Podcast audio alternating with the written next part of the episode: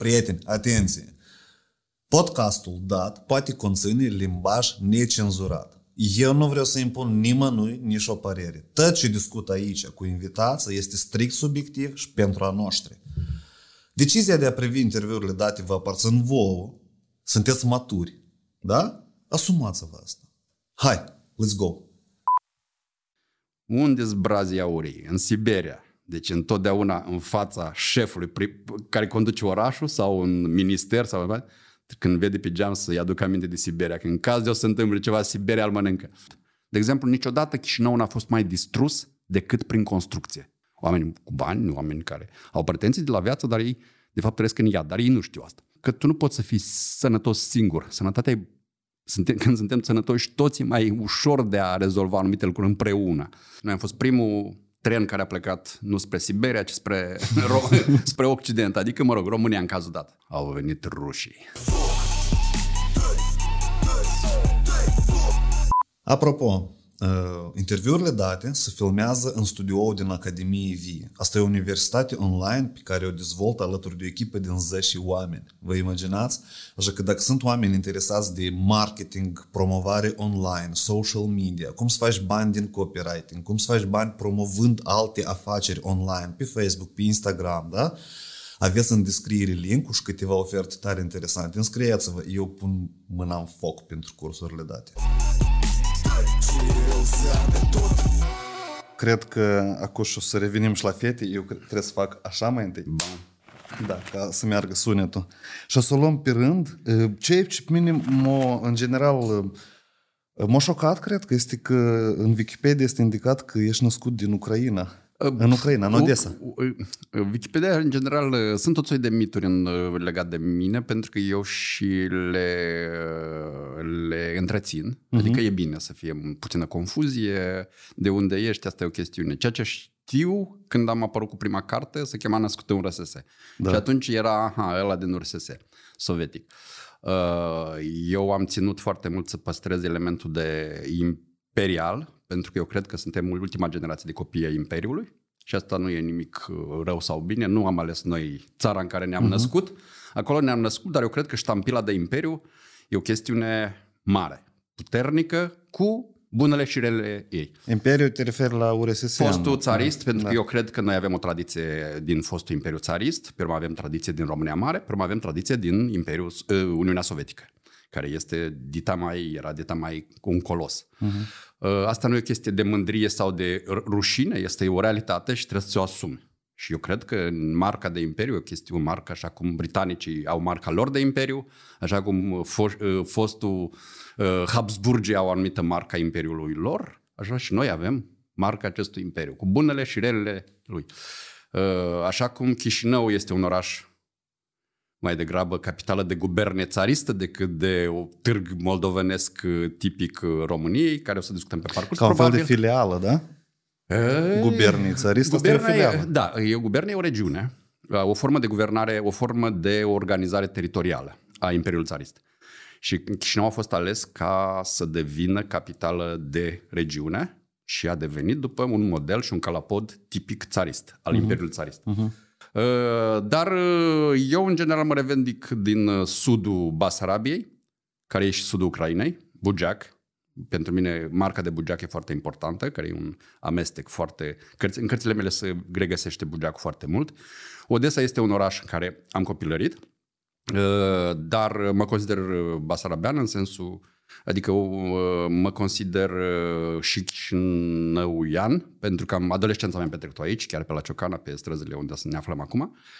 Uh, și sunt plecat de 90, deci am în toate Iași. aceste în Iași, după care Cluj, după care București. Am trăit în multe orașe, sunt șapte cel puțin orașe în care am trăit mai mulți ani, nu doar trecut. Sunt unele multe orașe care am, trecut, am trăit luni întregi, dar ani întregi în peste șapte orașe.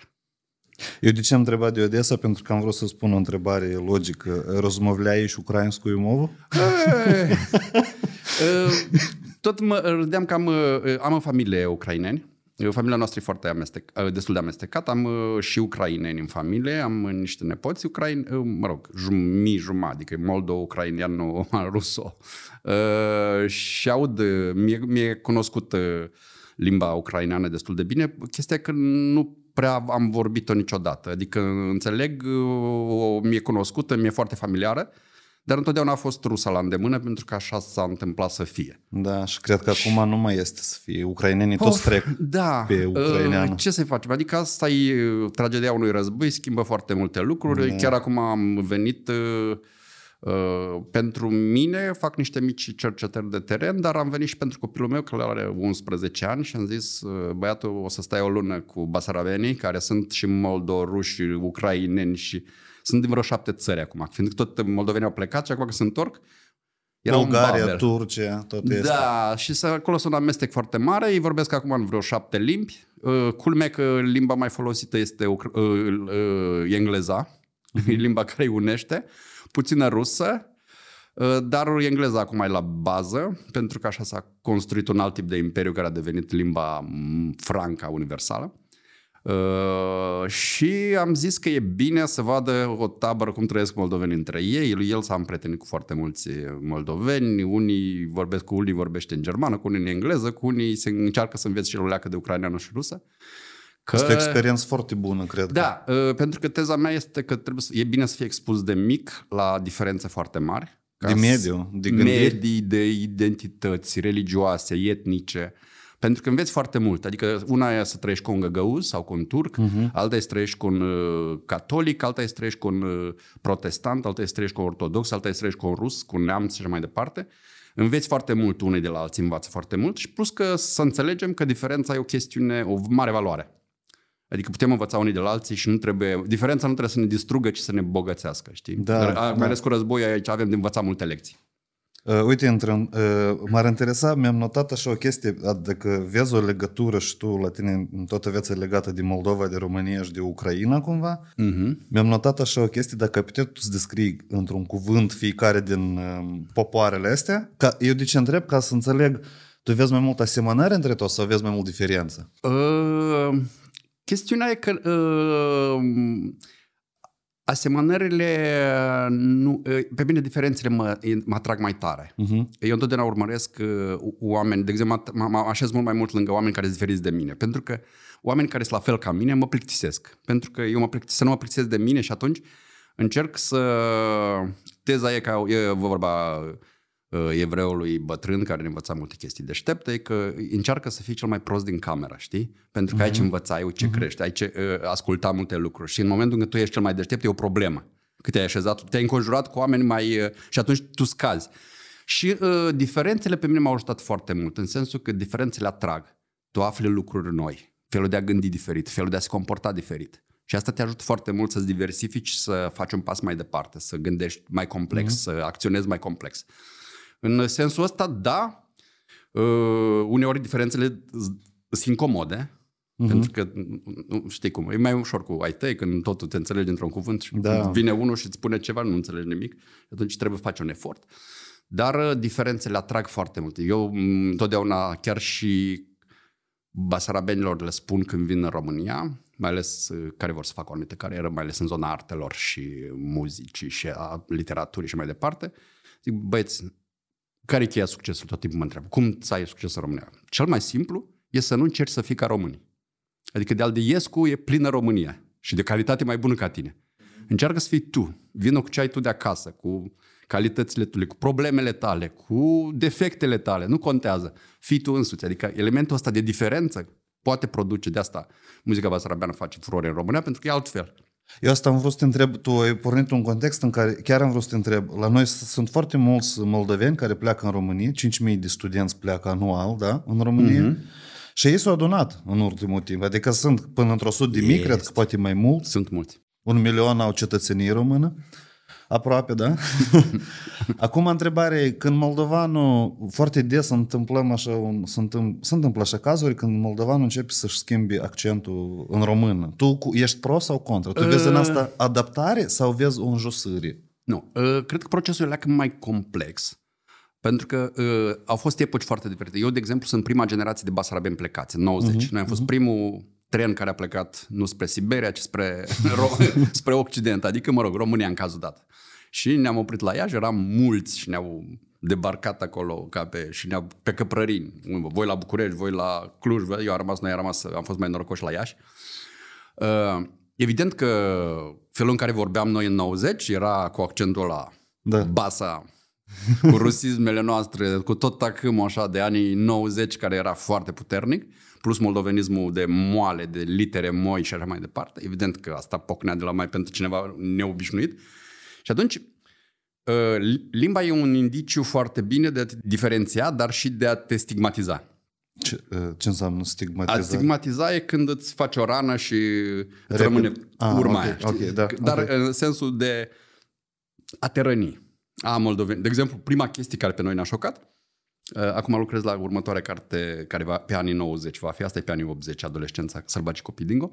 Și primul lucru care mi-aduc aminte, noi ne-am urcat în copou, faimosul copou unde trebuie, lângă universitate, atunci complexul se numea Pușkin, acum se cheamă Maiorescu, Pușkin era cunoscut pentru noi, ne-au debarcat acolo, ne-au dus și ne-au așezat pe uh, cămine. Și doamne, niște doamne care ne așteptau, ziceau să primiți cazarmamentul, uh, acel echipament de așa, ca la armată, și dar am auzit atunci una i-a șoptit altea. Au venit rușii. Deci noi eram percepuți în mentalul ăsta simplu al omului ca ceva de foarte departe. Ne-am venit rușii din Siberia. Noi eram basarabeni, noi, o, frați români, nu știu ce, știi că funcționau aceste... Era un romantism atunci puternic. Da, da, da. Bun.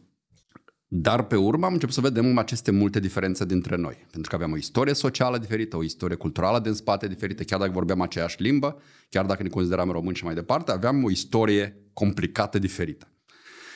Și atunci legat de limbă. În prima fază, ă, eu recunosc că a trebuit, noi toți am încercat să ă, ne șlefuim limba pentru a ne pierde în, ă, pentru a nu sesiza această diferență. Uh-huh. Pentru că exista un anumit tip de complex puternic era, era un soi de complex al unui, unui jargon moldovenesc de inferioritate. Noi așa îl simțeam în prima fază. Și atunci vrem să fim tratați cumva la egal. Noi și acum îl simțim. Noi și acum mulți care cunosc, da, Așa. oameni sunt asta. Uh, însă, cu timpul eu am observat că, din punctul meu de vedere, e bine să ai mai multe registre verbale. Să știți, vorbești în diverse forme. Uh-huh. Adică, uh, eu știu că în anii 80 Asta exista și în, și în, în Chișinău, că trebuia să știi limba rusă foarte bine, pentru că limba moldovenească era semnul țăranului, ruralului, înapoiatului. Între ghilimele, evident, în sensul că noi ne simțeam inferiori din cauza că limba rusă era statutul puterii, statutul uh, progresului, adică uh-huh. era limba aia care îți dădea carieră, care face carieră în limba rusă. Și atunci toți vreau să vorbim o rusă bună, de dorit fără accent, ca să nu ne depisteze așa. Bun, asta este un semn. Dar cu timpul, ceea ce am înțeles eu, e bine să folosești mai multe registre. Adică, de exemplu, sunt uh, registrele limbii literare, există registre ale diverselor jargoane, argouri. Regionalism. Regionalisme ai, alte, alte forme, de exemplu, când stai în Ardeal, începi să te molipsești de cel nou, uh-huh. tu, o, vocalele lungi. Când stai în Moldova, și ei, adică toate chestiile astea care sunt i-urile astea lungi, și uh-huh. limba aia lată moldovenească din, din Moldova de dincolo. Uh-huh. A noastră, alt tipaj cu influență foarte puternică a limbii slave, a limbii ruse. Plus uh, cuvintele rusești care le folosim noi destul de des în, în limbajul cotidian, pentru că ne e comod, am trăit în ele, e limba cumva cotidiană. Ceea ce acum însă eu folosesc cu mare ușurință, de exemplu observ, eu când mă întâlnesc cu basarabeni trec pe ceea ce numim noi basarabenism, adică pe un limbaj lejer, cum vorbim la Chișinău, uh-huh cu rusism, n-am nicio problemă pe chestia asta. Pentru că eu consider uh, că e chestie intimă. De exemplu, noi avem o da. vorbă când uh, mă întâlnesc cu băieți la Planeta Moldova sau cu Mitoș Micleușan sau uh, Roman Tolici, care mi-a și pictat, mi-a făcut desenele cărții, unul dintre marii uh, pictori ai României, care îi Basarabien, toți suntem, din aceeași generație. Și Mitoș îl știi de la Planeta Moldova. Și știu de planeta da. Moldova, persoanele da. nu le știu. Încântat e, că îi Trebuie neapărat să i-ai chemi da. odată, că sunt niște băieți da. extraordinari. Și noi avem această experiență din anii 90, suntem acolo și noi când, evident, când trăim între prietenii noștri români, că noi suntem foarte bine în, în, integrați. integrați în mediu, mm-hmm. pentru toată lumea ne știe, suntem destul de bine integrați în mediu. Evident că noi vorbim deja românește, ca zic. Adică ne-am, am învățat multe accente, putem vorbi, pot trece de la un registru alt fără probleme. Și atunci vorbim deja lucrurile care ne destul de apropiat de ceea ce vorbesc și ei. Dar când pleacă românii, noi zicem, hai că au plecat românii să vorbim omenești.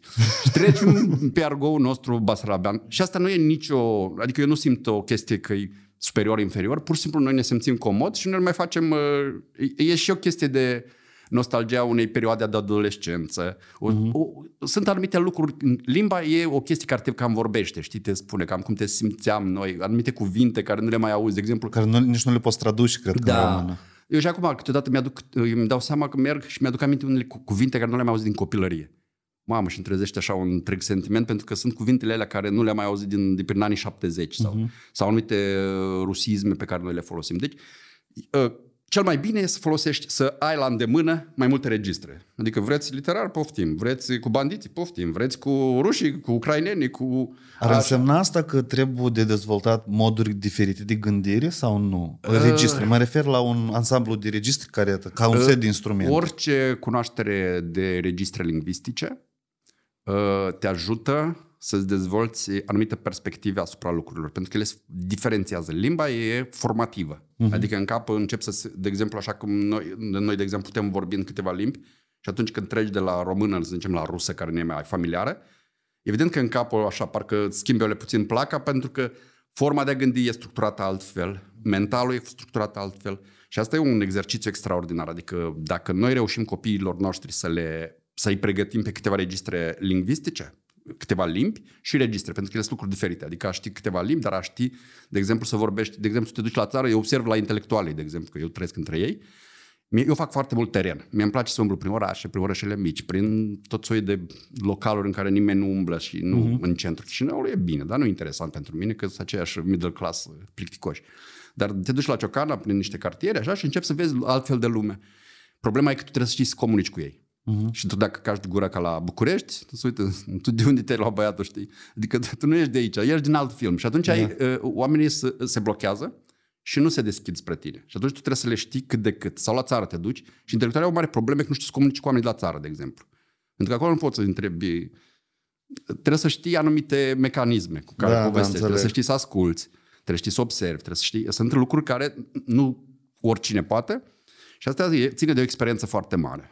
Uh, pentru că oamenii, te, oamenii sunt destul de uh, inteligenți, uh, mai ales oamenii care sunt cu un praxis mare de viață, cu o practică mare de viață. Uh-huh. Ei n-au citit multe cărți, dar au multă experiență de viață. Și din experiența lor de viață, ei știu să te citească, să uh-huh. interpreteze, să te ia de undeva, să vadă tu de unde te-ai luat, știi? Și atunci e, lucrurile se te ajută. De asta eu zic că e bine să putem comunica în mai multe registre. Că asta nu strică. Eu pentru mine așa am decis cumva, eu am început, dacă să... Îmi place chestia asta, îmi place tot ce ține de limbă și de exprimare da. scrisă, asta e pasiune, una din pasiunile mele. Știind că eu cunosc, cred că cel mai bine cunosc limba rusă. Da. Știind că știu foarte rău limba română, și știind că limba engleză este o limbă foarte simplificată, unde un cuvânt are mai multe sensuri mm-hmm. și asta cumva o îmbolnăvit jumătate de planetă să discute engleză, oh, cu da. anumite da. părghii de propagandă, cred că. Da. Eu am, am abordat în exprimarea mea gândirea de limbă engleză, dar în, în română. Da, am eu nu am vocabular bogat, dar eu pot transmite mm-hmm. strict informație. Pentru tine asta e o atitudine sănătoasă sau totuși trebuie registre să dezvolt? Că eu, trăind doi ani în București, așa și n-am mai mm-hmm. dezvoltat registrul ăsta bucureștean. Da. Evident că uh, prima condiție a limbii este aceea pentru ce avem nevoie de, de limbă. Pentru mm-hmm. a mhm. comunica între noi. Pentru, asta e prima condiție. De exemplu, când cineva zice că el nu înțelege că nu știu ce, nu știu cum caută tot soiul de motive, asta el nu înțelege care e funcția limbii limba trebuie să te ajute în primul rând să comunici cu unul cu altul. Să transmiți informații. Absolut. Da. Să putem comunica. Dacă eu pot comunica cu tine în acest registru cât poți tu, pentru mine este o chestiune extraordinară. Asta înseamnă, ține de dialog, de a comunica.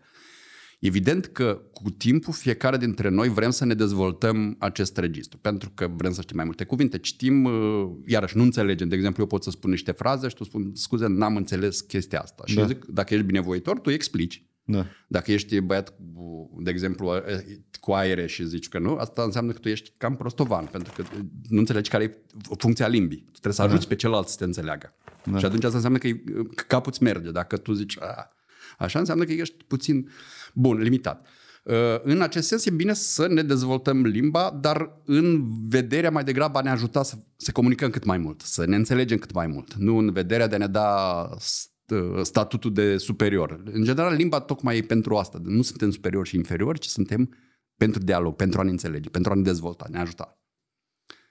Așa că mai învățăm niște cuvinte, nu nicio problemă. Pe și cât de mulți, mulți dintre noi avem, toți suntem... Uh, evident că uh, anumite limbi au uh, anumit uh, stilistică, un anumit tip de pragmatism din asta mai dezvoltat, cum, este, cum sunt limbi mai complicate, precum rusa e o leacă mai sofisticată sau germana. Dar toate limbile sunt destul de complexe, adică nu, nu, nu sunt limbi uh, E o adevărată putere și frumusețe a limbii române, chiar că am, am început să o descoper abia la București. Eu din Moldova n-am avut ocazia să înțeleg ce e limba română. Da, uh, da ele sunt frumoase. Într-adevăr, uh, sudul României are o capacitate lingvistică deosebită, foarte pestriță, foarte bogată și o ușurință.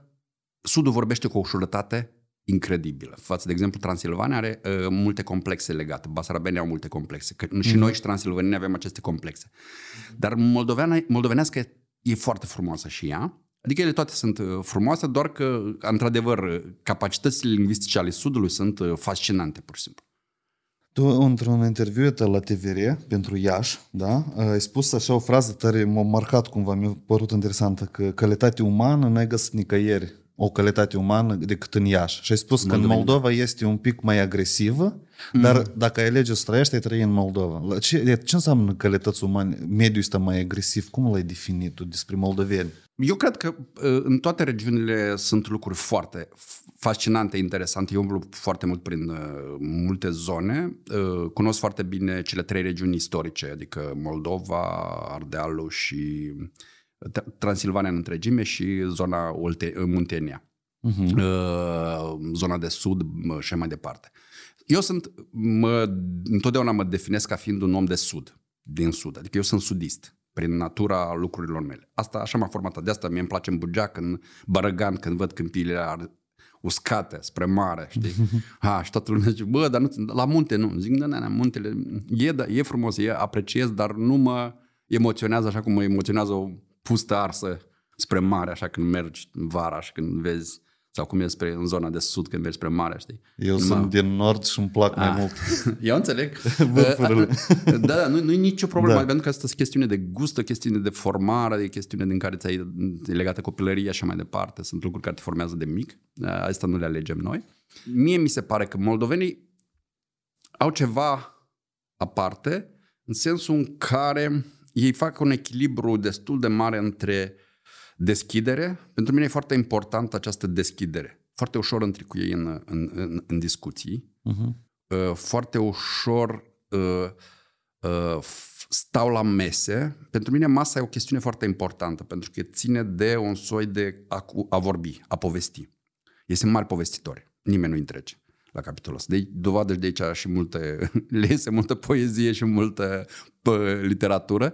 Sunt niște povestitori incredibili. Adică, uh, plus, uh, au un anumit tip de modestie pe care eu uh, rar o întâlnesc. De, îți trebuie, nu trebuie mult ca să te așezi cu ei la masă. Uh-huh. Mesele lor nu sunt de fața, nu sunt de, de, de a stabili un, un statut sau așa mai departe, ci spune, a, stai că am de toate și scoate o mămăligă și brânză. Adică nu are mai nimic. Dar el, chestia fiind că e bucuros că are chestia aia și e bucuros pentru că masa e importantă această întâlnire de discuții, știi? Uh-huh. Și mi-am place, eu petrec foarte mult timp prin Moldova și asta observ foarte mult și foarte des. Înainte nu eram, nu eram atent, eram mai tânăr, nu mă interesa și...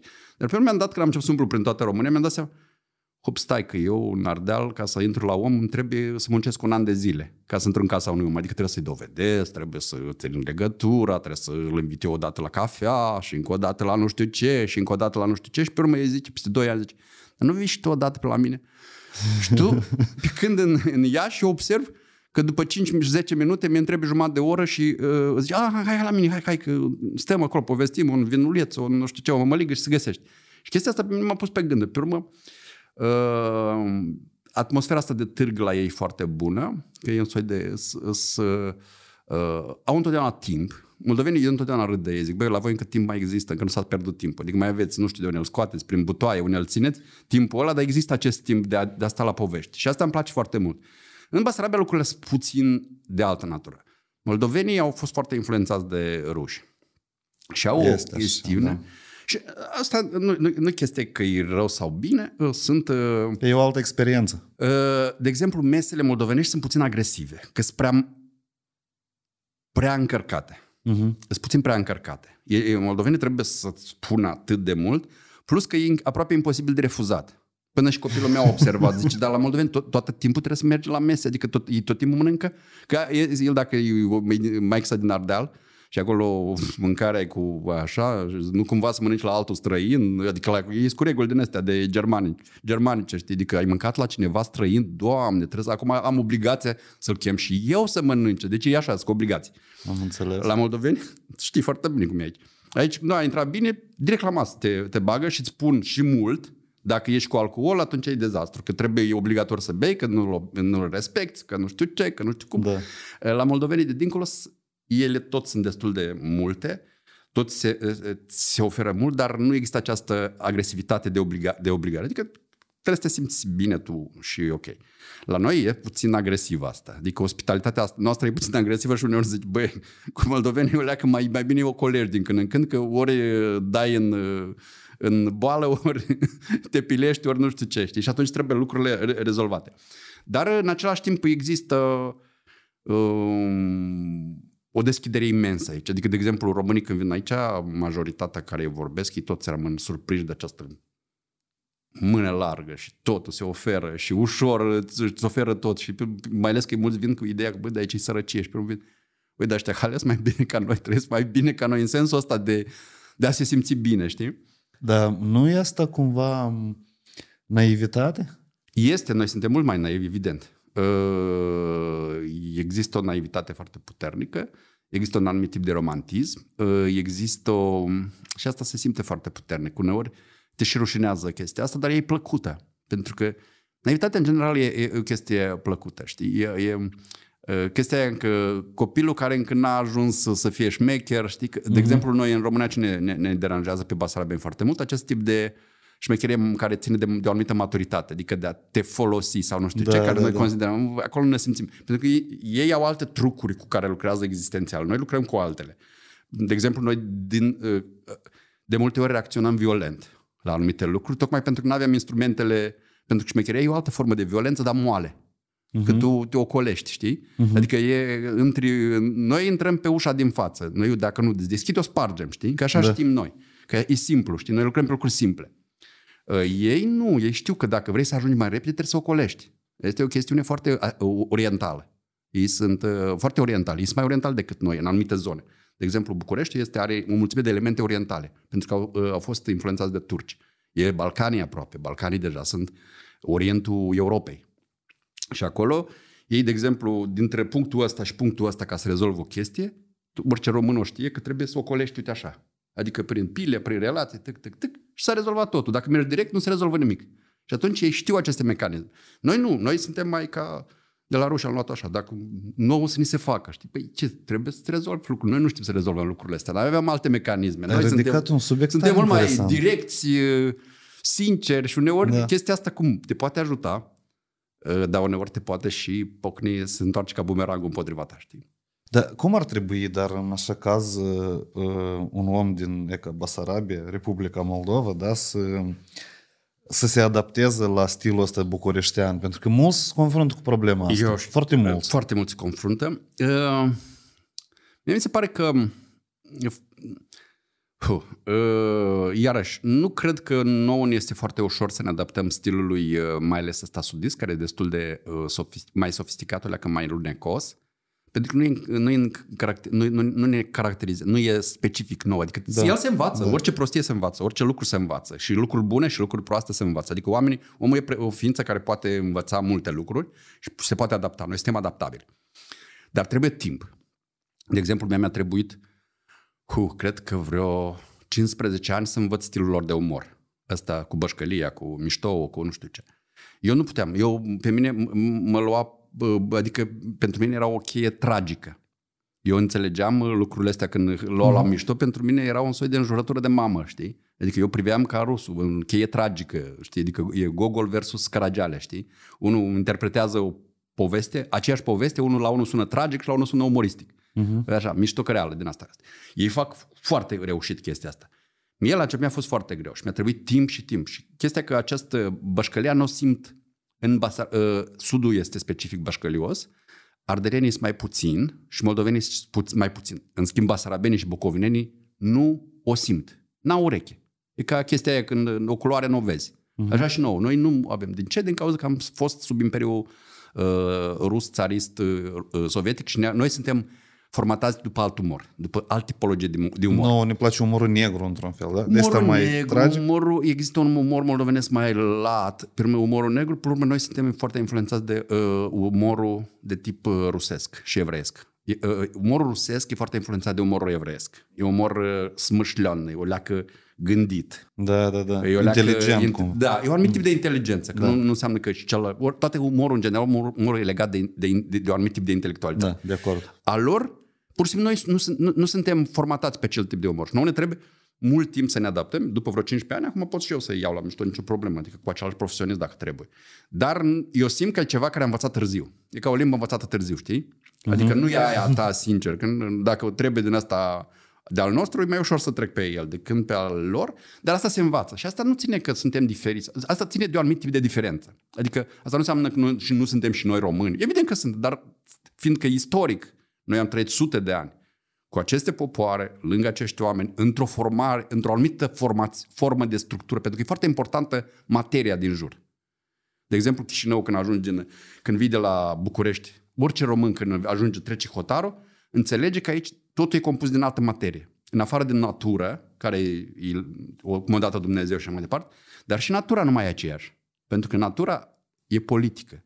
Pentru că de ce pe malul, de exemplu, de ce în jurul tuturor clădirilor noastre administrative sunt brazi aurii? Așa ceva nu o să vezi în România. Dar la noi du-te la Vulcănești, cinci brazi aurii în fața la primărie. Du-te la Orhei, Vălcă Samu sau cine? Sau asta e... Asta e o poveste foarte haioasă cu... Pentru că eu urmăresc toate lucrurile astea și întreb, că, pentru că asta te informează, știi? Uh-huh. De exemplu, te duci la noi la Parlament și totul e cu braze aurii. Și acolo povestea spune așa că Stalin stătea el băiatul când îți făcea administrarea, construia orașele, știi, și făcea aici să fie comitet central, aici să fie administrația, așa și mai departe. El a zis, trebuie să facem așa încât să le aducem aminte oamenilor care conduc țara de niște lucruri. Unde-s brazii aurii? În Siberia. Deci întotdeauna în fața șefului pri- care conduce orașul sau în minister sau mai când vede pe geam să-i aducă aminte de Siberia. Că în caz de o să se întâmple ceva, Siberia îl mănâncă.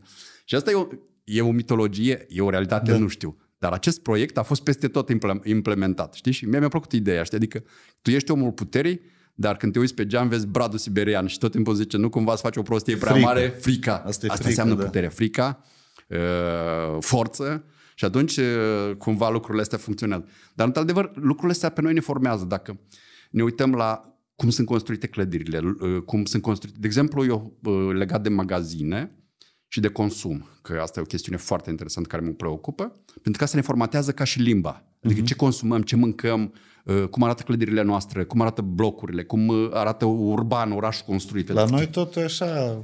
Uh, Corștură, și, cum De exemplu, uh, dacă, eu totdeauna zic, dacă mă, înch- mă legi la ochi Mhm. și mă duci într-un magazin românesc sau unul din Basarabia, eu pot să spun cu exactitate dacă sunt în România sau în, în ăla. Și sunt anumite lucruri care am niște indicii. De exemplu, maioneza versus muștar. Da, România e pe muștar. da, la ei da. 10 metri de muștar și un maioneză. O maioneză pe raft.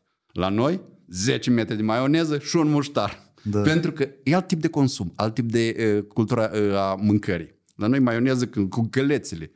Ei nici nu, nu la 90 nici nu aveau așa ceva, făceau cu două ouă. Ei nici nu știa că se face maioneză din nou și mai departe.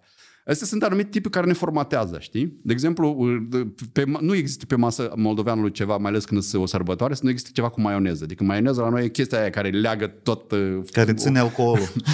și alcool. Da, el, el orice, are o logică, știi? Da. Pe de parte e acea, acel liant care leagă toate mazăre, morcov, vă, vă, vă, vinegretul ăla imens cu de Da. toate și maioneza care îl face leagă. Și pe urmă se așează panc și la stomac și vine la moldovan fără un număr, fără număr, pentru că așa da. suntem noi mai...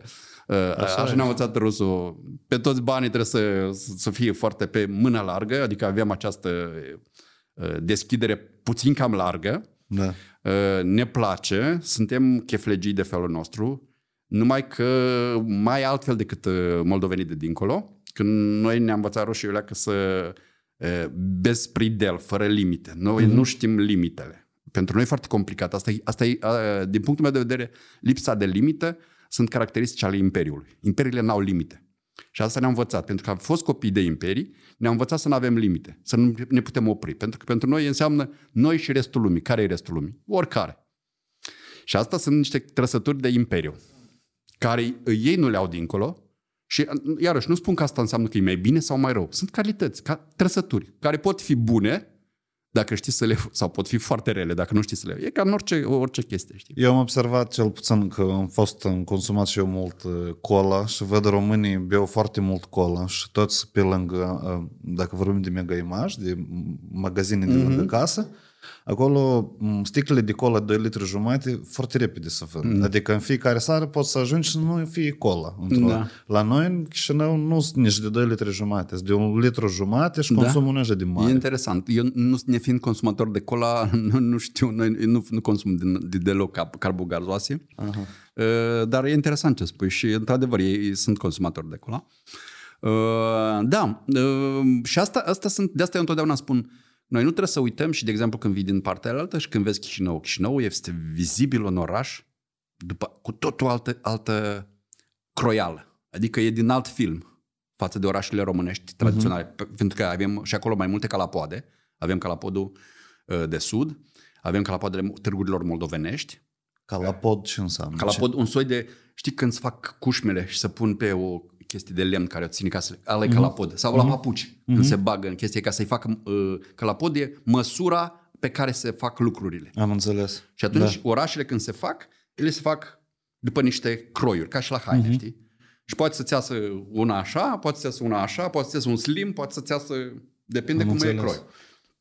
Și când vii, uh, așa cum sunt orașele din Transilvania, care sunt orașe de, de, de, cu tot o altă factură, pentru că sunt construite în alt imperiu, în altă tradiție uh-huh. urbanistică, și orașele noastre care vin cu totul din altă cultură și din altă structură urbanistică. De exemplu, când vii aici, spun, de- asta sunt și însemnările din uh, perioada interbelică, când a avut loc unirea, uh, când un, uh, Rep- Basarabia trece, revine în, uh, ca parte a României mari, și când vin primii regele, vin uh, scriitori să vadă că nu, cum e aici și tot spun, wow, dar asta e orașul rusesc.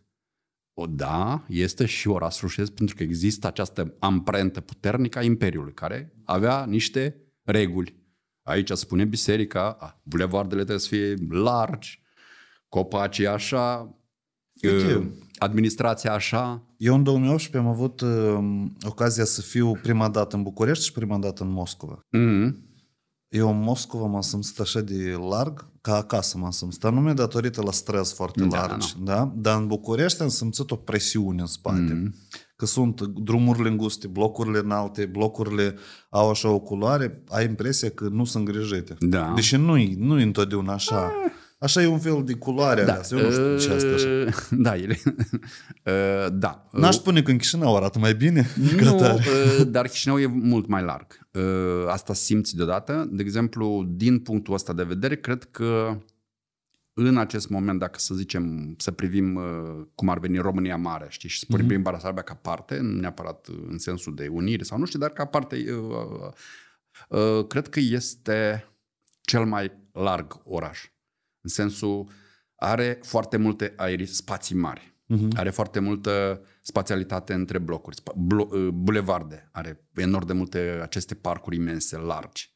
Uh, Probabil numai Timișoara mai are larghețea așa de mare. Restul, de exemplu, uh, toate, or- mai toate orașele din Transilvania sunt orașe mm, tip medieval, închis, îngust, uh, verdeață puțin. Un fel de cetăți, cumva, Da, da? sunt Stilul ăsta foarte, de cetăți. foarte înghiste. Pe urmă, partea de moldovenească, e care e mai târg, cu grădini așa, mă leacă Mhm. mai moi și cum e Iași, o leacă moale, o leacă de verdeață, o leacă de curte, o leacă de, pe urmă apărut blocurile și așa mai departe, dar el e o, așa cumva pe o rână, totul și ca moldovenești. La noi o, o, orașul este pe orizontală, el acum se înalță, pentru că acum capitalismul trebuie să folosească tot, uh, pentru că uh, acum regile orașului, cei care fac orașul acum, mă, eu zic că îl distrug într-o mare parte, sau îl distrug în forma lui veche, se bazează, cei care acum conduc orașele noastre și chiar și în România sunt investitorii, Străini? nu neapărat, pot fi și locali, investitorii imobiliari. Mhm, mhm. Cei care fac, construiesc mult. De exemplu, niciodată Chișinău n-a fost mai distrus decât prin construcție, nu prin distrugere. Adică, pentru că eu spun că când arunci în aer o clădire, tu acolo poți să faci alta. Chiar la fel dacă vrei. Pentru că acum ne permite tehnica să facem acest lucru. Da. Dar tu când trântești într-un parc cinci blocuri, ăla nu se mai schimbă, el schimbă toată croiala orașului, schimbă toată infrastructura, schimbă felul de a fi. Oamenii, din Chișinău, oamenii de mâine din Chișinău nu vor mai fi oamenii din Chișinău anilor 70, 80 și mai departe, pentru că se schimbă urbanistica. Uh-huh. Oamenii vor fi altfel, cu bunele și relele, depinde cum îl construim. Dar așa cum arată agresivitatea cu care se construiește, eu zic că Chișinău avea destul de multe probleme. De asta el trebuie cumva îmblânzit, ținut, sunt frâu, de asta trebuie să avem specialiști care spun, bă băieți, dacă vreți să ne construim, trebuie um, să mai băgați și o școală, mai băgați un parc, mai băgați un transport, mai e nevoie de infrastructură, e nevoie de spațiu public. Că noi uităm de chestia asta. Toată lumea vrea în ghetouri scumpe. Noi vindem acum o poveste, noi nu vindem... Mie mi-a plăcut, tu ai scris într-o postare la tine că Chișinău uh, e vorba de... A, când nu a fost... Uh, spuneți-mi, tu ai pus întrebare, spuneți-mi, vă rog frumos, uh, când ultima dată ați auzit să apară o școală publică nouă? Mm-hmm. Da? Și am stat și m-am gândit, primul lucru care mi-a venit este o grădiniță gen Heritage, dar pe urmă am înțeles că e privată. Da, da. Nu știu dacă... Nu e grădiniță, e școală tot.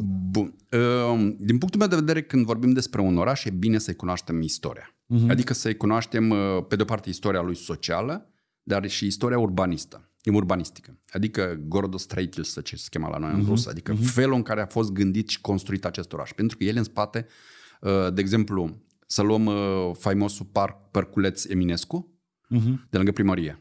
Eu am o mică problemă cu el. Eu cunosc parcul acolo, am trăit aici în carte, povestesc despre el. Uh-huh. Adolescența mea e Am legată. și o să discutăm da. despre casă, Uh, Și acolo, uh, Chișinău este foarte... Uh, în Chișinău nu poți să faci parcuri ca la Bruxelles, de exemplu. Că trei, eu, n-are niciun rost, pentru că acolo vine din altă tradiție. Acolo verdeața este o raritate uh-huh. în zona centrală, pentru că e medieval și a fost tot îngust și orice bucată trebuie să fie betonată, pentru că altfel n-ai cum să te miști. Pentru că altfel faci nămol și așa mai departe. Bun. Chișinău fiind foarte larg, a existat loc întotdeauna și el a fost faimos. Mai, el, Chișinău întotdeauna a arătat mai degrabă ca o, o, o, un oraș aruncat în grădină, într-o grădină. Un oraș aruncat într-o vie. Tot a fost tot timpul foarte verde și mai departe. Bun. Uh, Pământul, întotdeauna pământul trebuia să se vadă. Pentru că creștea iarba. Copacul trebuia să îngă, uh, uh, tufa, tufele trebuia să existe. Pentru că așa a fost tradiția unui oraș foarte verde și mai departe. Tu când vii și faci o piață care îi razi toată verdeața, sunt multe probleme. Pe de o parte încălzirea, dovadă că nu prea se poate uh, sta într-un astfel de oraș, uh, în astfel de zone. Uh, distrugi pe departe tradiția unui loc, pentru că acolo tot timpul a fost verideață, deschidere, uh, tufe, oamenii printre ele se opreau, acolo evrei bătrâni jucau acolo șah în anii 70, eu l-am prins foarte bine. Dar chiar și acum 10 ani, 5 ani, tot am văzut și most, Evident da? că el trebuia, uh, trebuia renovat, evident trebuia adus în condiții noi, mai uh-huh. bune, dar trebuiau păstrat aceste croiuri de bază ale, or, ale tra, unei tradiții or, uh, a, a urbanului. De asta când zicem noi vrem un oraș ca, ca ce? Pentru că tu nu poți să faci Londra la, la, la Chișinău pentru că nu merge, în primul rând n-ai apă. Uh, Nu poți să faci uh, Cluj la Chișinău pentru că e, e absurd. Chișinău are altă croială, alt, avem alte m- măsuri. Uh-huh. Și cel mai interesant în toată povestea asta cu noile construcții, ca să ajungem la uh, povestea cu școala și mai departe, este că orașele acum își dezvoltă o mulțime de ghetouri, eu le numesc ghetouri de lux, Uh-huh. care sunt niște iaduri urbane. De ce? Asta blocuri de 15-20 de blocuri, așa da. care se tuc, tuc, tuc, tuc, spații mici. Pentru că ele se dezvoltă, sunt o mulțime de astfel de locuri, mai ales pe lângă, în Cluj, de exemplu, sau în orașele românești, s-au construit foarte multe astfel de locuri și ele se vând ca o poveste, pentru middle class mai ales. Uh-huh. Că ai priveliște, nu știu ce, că uh, se vinde o poveste și tu când duci acolo și nu, tu nu știi, dai banul gros, mai împrumut și mai departe și pe îți dai seama, stai mă, da, unde e grădinița? Păi grădinița e în oraș sau uh, la 20 15 km. Dar parcul, păi îți iei copilul, ți-l pui în mașină și te duci 10 km și te plimbi cu copilul în parc. Dar um, școala, ei, 10 km ți-ai luat, dar copilul crește. Și tu chestia asta faci de 3 ori, 4 ori pe zi și asta înseamnă transport, asta înseamnă uh, uh, dai peste cap transportul orașului. Cheltuieli multe. Cheltuieli multe da. timp, părinții cu nervii la pământ, copiii cu nervii la pământ când tradiția, adică orașele în general, trebuie să te simți bine, comod. El e făcut, trebuie să fie făcut pentru oameni, ca oamenii să se simtă bine. Asta înseamnă că tu, părinte, te-ai sculat dimineața. Unde e grădinița? În proximitate. Întotdeauna a fost ideea proximității. Pentru că tu ai două minute, l-ai aruncat pe copil la, la grădiniță și te-ai văzut de treabă. Uh-huh. Cu transport public, ca să nu mai bai bătaie de cap, să duci mașina unde o parchezi și nu știu ce. Uh, pe urmă, copilul începe să, să, să aibă școală. Unde îl duci? La 3 km în alt cartier, trebuie să fii nu, proximitate. Proximitatea în care copilul la clasa a doua, a treia se ducă singură să vină singură. Pentru asta e comoditate și pentru părinți și pentru copil, plus că prieteniile se fac în jurul blocului. Și se construiește întreagă viață socială. Dacă copilul tău învață cu cel de la Ciocana, uh, cel de la Ciocana cu cel din, din uh, Botanica și se întâlnesc în uh, poșta veche, îți dai seama ce prietenii se pot face. Foarte complicat de ținut legătura în, în, în stilul ăsta. Și atunci, toate aceste ghetouri noi se construiesc fără infrastructură publică. A nu avea infrastructură publică, asta e un dezastru total. Pentru că noi am crezut anii 90, ni s-a vândut povestea că totul trebuie să fie privat. Privat, privat, privat. Dacă ți putea, îți privatizau și nevasta. Și părinții, și tot. Bun, așa ni s-a vândut o poveste. Acum ne dăm seama, stai că e o leacă mai complicată viața. De exemplu, eu merg pe stradă într-un ghetou din asta de lux și brusc îmi dau seama că nu au lăsat nici loc pentru trotuare, pentru că era scump. Ei au făcut investiții și numai drumul cât în capă gipanul. Și atât. Și dacă vin unul la întâlnirea asta, trebuie să... Așa, bun. Eu merg pe jos pentru că fac o cercetare de teren în cum trăiesc oamenii în aceste ghetori de lux, chipuri. Oameni cu bani, oameni care au pretenții de la viață, dar ei, de fapt, trăiesc în iad, dar ei nu știu asta. Eu merg pe jos și acolo mă strigă unul, domnul, domnul, nu-mi luați și mie gunoiul. Eu mă uit, zic, băi, da, parcă... Asta aici în Chișinău? Nu, sau? asta în București. Ah. Zic, bă, parcă haine de la Zara, parcă nu sunt așa de prost îmbrăcat, nu erau nu foarte scump, dar totuși, uh-huh. așa, mai atent. Pe urmă, iarna trec, domnul, domnul, dar nu dați și mie zăpadă. Și am întrebat atunci, de unde, zic, semăn cu un uh, om care duce gume sau nu știu? Nu. Pentru că pe jos, în astfel de ghetouri, merg numai oameni care fac curățenie. Pentru că ah. restul merg toți cu mașina. Deci copiilor și întreb, dar unde vă plimbați copiii? A, păi merg la 10 km, este un parc acolo și copii... Asta nu e normal. Copiii trebuie să aibă proximitate. Pentru că îi zice, dar noi ne, se joacă la noi în o gradă. Și eu spun, bun, hai să luăm altfel. De exemplu, dacă copilul meu vine la tine acasă sau al tău la mine acasă, el nu este pe picior de egalitate. Chiar dacă tu îi oferi toată libertatea. Pentru că în mintea lui el știe, și asta e ca un cod genetic, că se află pe teritoriul celuilalt. Uh-huh. Și atunci el nu e în libertate. Noi nu suntem pe, pe terenul, pe spațiu privat, noi nu suntem egali. Cine deține monocontrolul, cine are acel spațiu, e al lui. Și copilul poate să-i spună la un moment dat, știi cum se întâmplă copii. Dar asta e jucăria mea, ia du-te tu de aici. Da. Și atunci noi nu facem o relație de egalitate. Noi nu învățăm cum să trăim împreună. Unde se învață cum să trăim împreună? În parc. Pentru că vin eu, vine tu, avem amândoi copii și ei, se, ei apare acolo un scrânciob. Și la scrânciobul ăla nu poate nici al tău, nici al meu să zică că e al lui. Da. Și atunci ei negociază. Te dai tu o dată, mă dau eu o dată. Sau relații de putere, sau relații de uh, violență, sau așa mai departe. Dar noi învățăm lucrurile astea. Dacă tu aceste spații nu le ai, distrugi posibilitatea de a construi oameni normali la cap. Pentru că acolo noi învățăm să fim egali, acolo învățăm să negociem, acolo învățăm să ne comportăm. Nu în spații private. Da, și atunci noi când distrugem toată țesătura asta, apar niște mutanți care nu știu să se comporte social. De exemplu, încă o chestiune care pe mine m-a șocat, am fost într-o uh, școală, eu merg în multe școli și vorbesc copii, învăț multe de la ei. De la ăștia afli multe, că încă nu știu că tu îi urmărești. Și, de exemplu, am fost și la clasă de școli mai sărace și la școli middle class și la școli de milionari. M-am dus într-o, într-un ghetou acolo și erau copii cu 20 de eu, mii de euro taxa pe an, îți dai seama, acolo copii pe bani, gata. Bun, copiii n-au nicio vină, evident, ce vină au că părinții au uh, făcut bani. Foarte bine. Uh, dar aveau 16 ani copiii. Și întreb, copiii, iar ridicați mâna în sus, cine a mers vreodată cu transport public? Nimeni, niciodată, nu s-a urcat la 16 ani într-un transport public. Asta nu e normal deloc. Și atunci am început să le explic de ce e bine spațiu, de ce e bine să mergi cu transport public, care e funcția lui, de ce și așa mai departe. Pentru că ei din mașină n-au coborât niciodată, ei sunt duși, aduși, pentru că nu mai au nici autonomia da, luării deciziilor. Așa se... Sunt mulțumit de lucruri care, lucrurile astea noi, ne, mi se pare normale și pe urmă, peste mm-hmm. 20 de mhm. ani, că apare o generație care nu știe ce să facă cu ea și atunci de unde vine? Păi vin din aceste gesturi, din aceste practici, din aceste lucruri care și orașul nostru se schimbă și noi trebuie să știm. De exemplu, acum mi se pare că în Chișinău există un reviriment spre spații publice, ceea ce e foarte ok, adică parcurile au început renovările, da. au apărut terenuri de fotbal, de sport, locuri de agrement și acum, brusc, părinții când le faci condiții, se revarsă, ies din blocuri, fug din ghetorile lor de lux și se revarsă în spații public. Pentru că în spații, în spații public e bine să fim împreună, să stai, să povestești, să vezi oameni cum aleargă, să vezi copiii cum se joacă între ei, mamele vorbesc, părinții vorbesc, povestesc. Asta deja e socializare. Dar cum crezi, de ce ghetourile astea de lux, cum le numești, nu sunt făcute lângă un parc sau nu construiesc un parc alături, tot din asta să fie... Uh, asta e legată de... Deci toată povestea asta cu spațiile publice lăsate în parajele sunt, e legat de faptul că investitorul vrea să maxim, maximalizeze profitul. Uh-huh. Adică un investitor face o, face o investiție și atunci el zice orice metru costă. Și în momentul în care tu trebuie să lași loc de parc și nu știu ce, asta înseamnă că trebuie să scoți din uh, undeva acest lucru. Da. Am Ideal, înțeles. și atunci ei maximalizează, e de asta uneori, de exemplu, a fost acum în în care uh, sovieticii, de exemplu, chiar și în perioada în care construiau mult, blocuri, blocuri, blocuri, dacă vă uităm chiar și la ce canal suntem aici, de exemplu, o să vezi că între blocuri există spații imense. Da, lăsate. mari, mari. Și curțile da. astea imense lăsate. Acum, dacă te uiți peste drumul sau tot la Ciocana și unde sunt făcute noile aceste blocuri, da. între ele aproape că dai mâna unul din altul.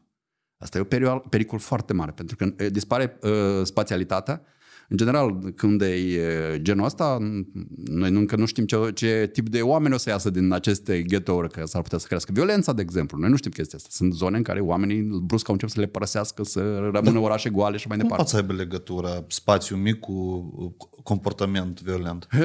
Păi, tocmai de asta avem oameni care se pricep la chestia asta. Cum construiești? Orașul trebuie construit așa încât să fie foarte... Uh, Uh, foarte bun cu tine. Tu să te simți bine în el, tu să te mhm. simți comod, uh, confortabil. Confortul e foarte important. Oamenii, de exemplu, eu observ uh, o anumită îmblânzire a orașului în anumită perioadă. De exemplu, anii 80, sfârșit și anii 90 mai ales, orașul era destul de violent, dar era legat, era legat mai ales de crizele sociale și economice prin care trecea uh, zona, re, mm-hmm. regiunea și dis, dizolvarea statului. Adică noi în anii 90 uh-huh. Mhm. statul nu mai prea funcționa și statul se dizolva, statul, instituțiile nu funcționau. Și atunci a venit un anumit tip de banditism și de violență care a dizolvat totul. Acum lucrurile ceva se, se mișcă spre bine în, în, în direcție, în zona asta. Uh, observ că e, în Chișinău e mai puțină violență, e mai pașnic, lumea merge spre un anumit tip de confort, vrea confort. Ei, în momentul în care, de exemplu, e ca și în, uh, de exemplu, marșrut, că, știi minte, Și el are voie să pornească așa cu mașina ar fi plină. Pasageri în pozițiile astea. Cam sutra de dubăsari. Acum văd că le scot și asta e foarte bine pentru că este emblema haosului total administrativ-urbanistic pentru că ele mergeau, porneau de unde vrea ei, se opreau unde vrea ei și uh, se duceau în toate direcțiile, mai ales asta cu plecatul oprit că e mai ceva ca taxiul, nici taxiul da. nu se oprește atât de des, el se oprește la toate colțurile uh, și știi cum se era înăuntru. În mod normal trebuie să se acolo în cap 10 oameni, dar da. în, în, în, în era 20-30, știi? Și atunci toți oamenii de acolo erau cu nervii la pământ. Da. Asta înseamnă violență. Asta înseamnă că tot timpul unde, toată lumea era înrăită.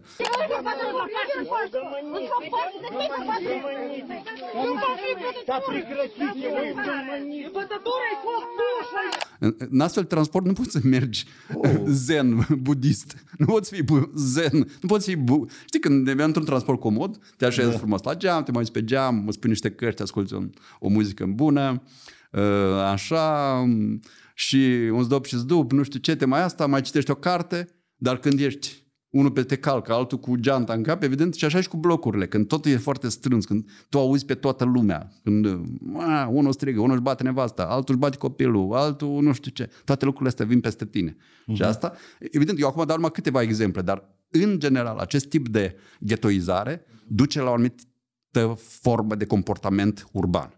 Și atunci urbaniștii știu lucrurile astea, oamenii care să se pricep, trebuie spațial, trebuie spațiu. De ce trebuie spațiu liber, de ce trebuie o leacă de parc, de ce trebuie părinții să fie o leacă cu nervii mai moi când copilul se duce la asta, eu nu mă mai, sau când se jucau copiii în fața blocului, știi, nu mai auzeai. Mam, tata lui Sasha, tata lui Sasha, ne lași pe Sasha să-l bate minge. Hai, me, ce-ți vei bate mingea?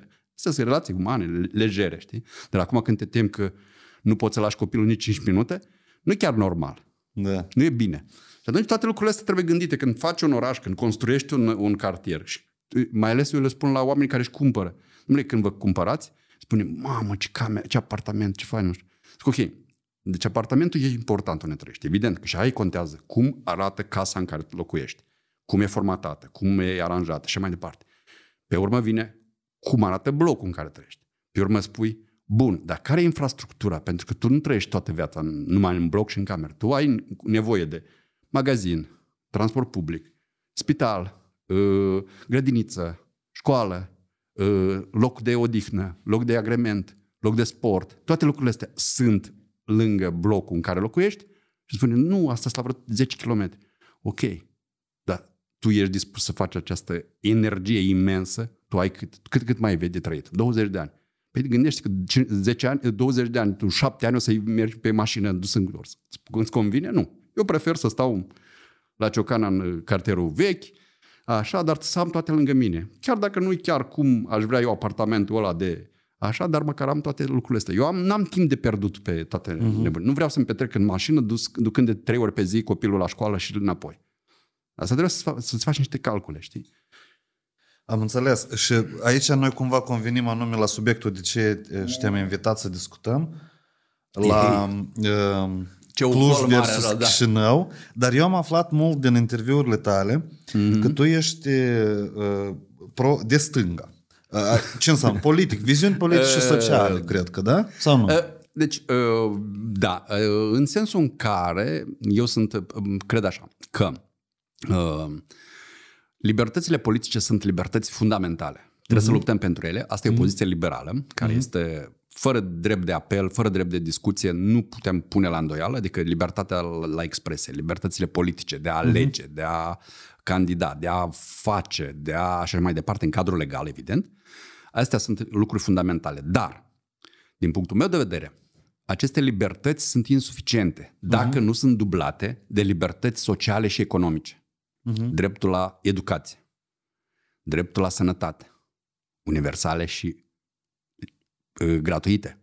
Care, gratuite, când noi spunem, vreau să vină liberali, spun, cum gratuite? Dar ele toate costă. Evident că costă, dar ele costă prin un contract social pe care noi toți contribuim ca să fie accesibil pentru toată lumea.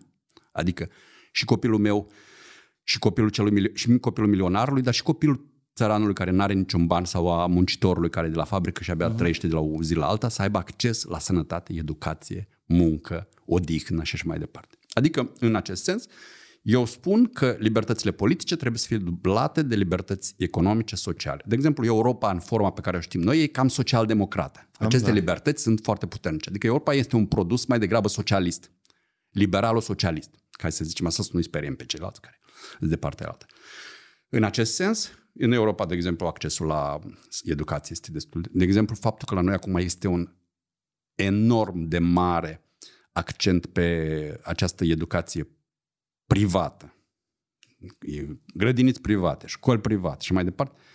Asta e bine să avem, foarte bine că există astfel de lucruri pentru oamenii care au acest bani și vor să dea banii pe educație. Foarte bine, dar în același timp noi trebuie să dezvoltăm un sistem public de educație și sănătate pentru masa mare de oameni care sunt săraci și nu-și permit acest lucru.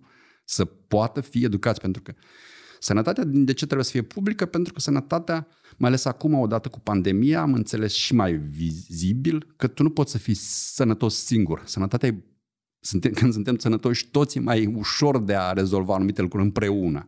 Uh, de exemplu, un virus când vine, pocnește și pe cel bogat și pe cel sărac. Nu îi alege după ochi, după buzunar și mai departe.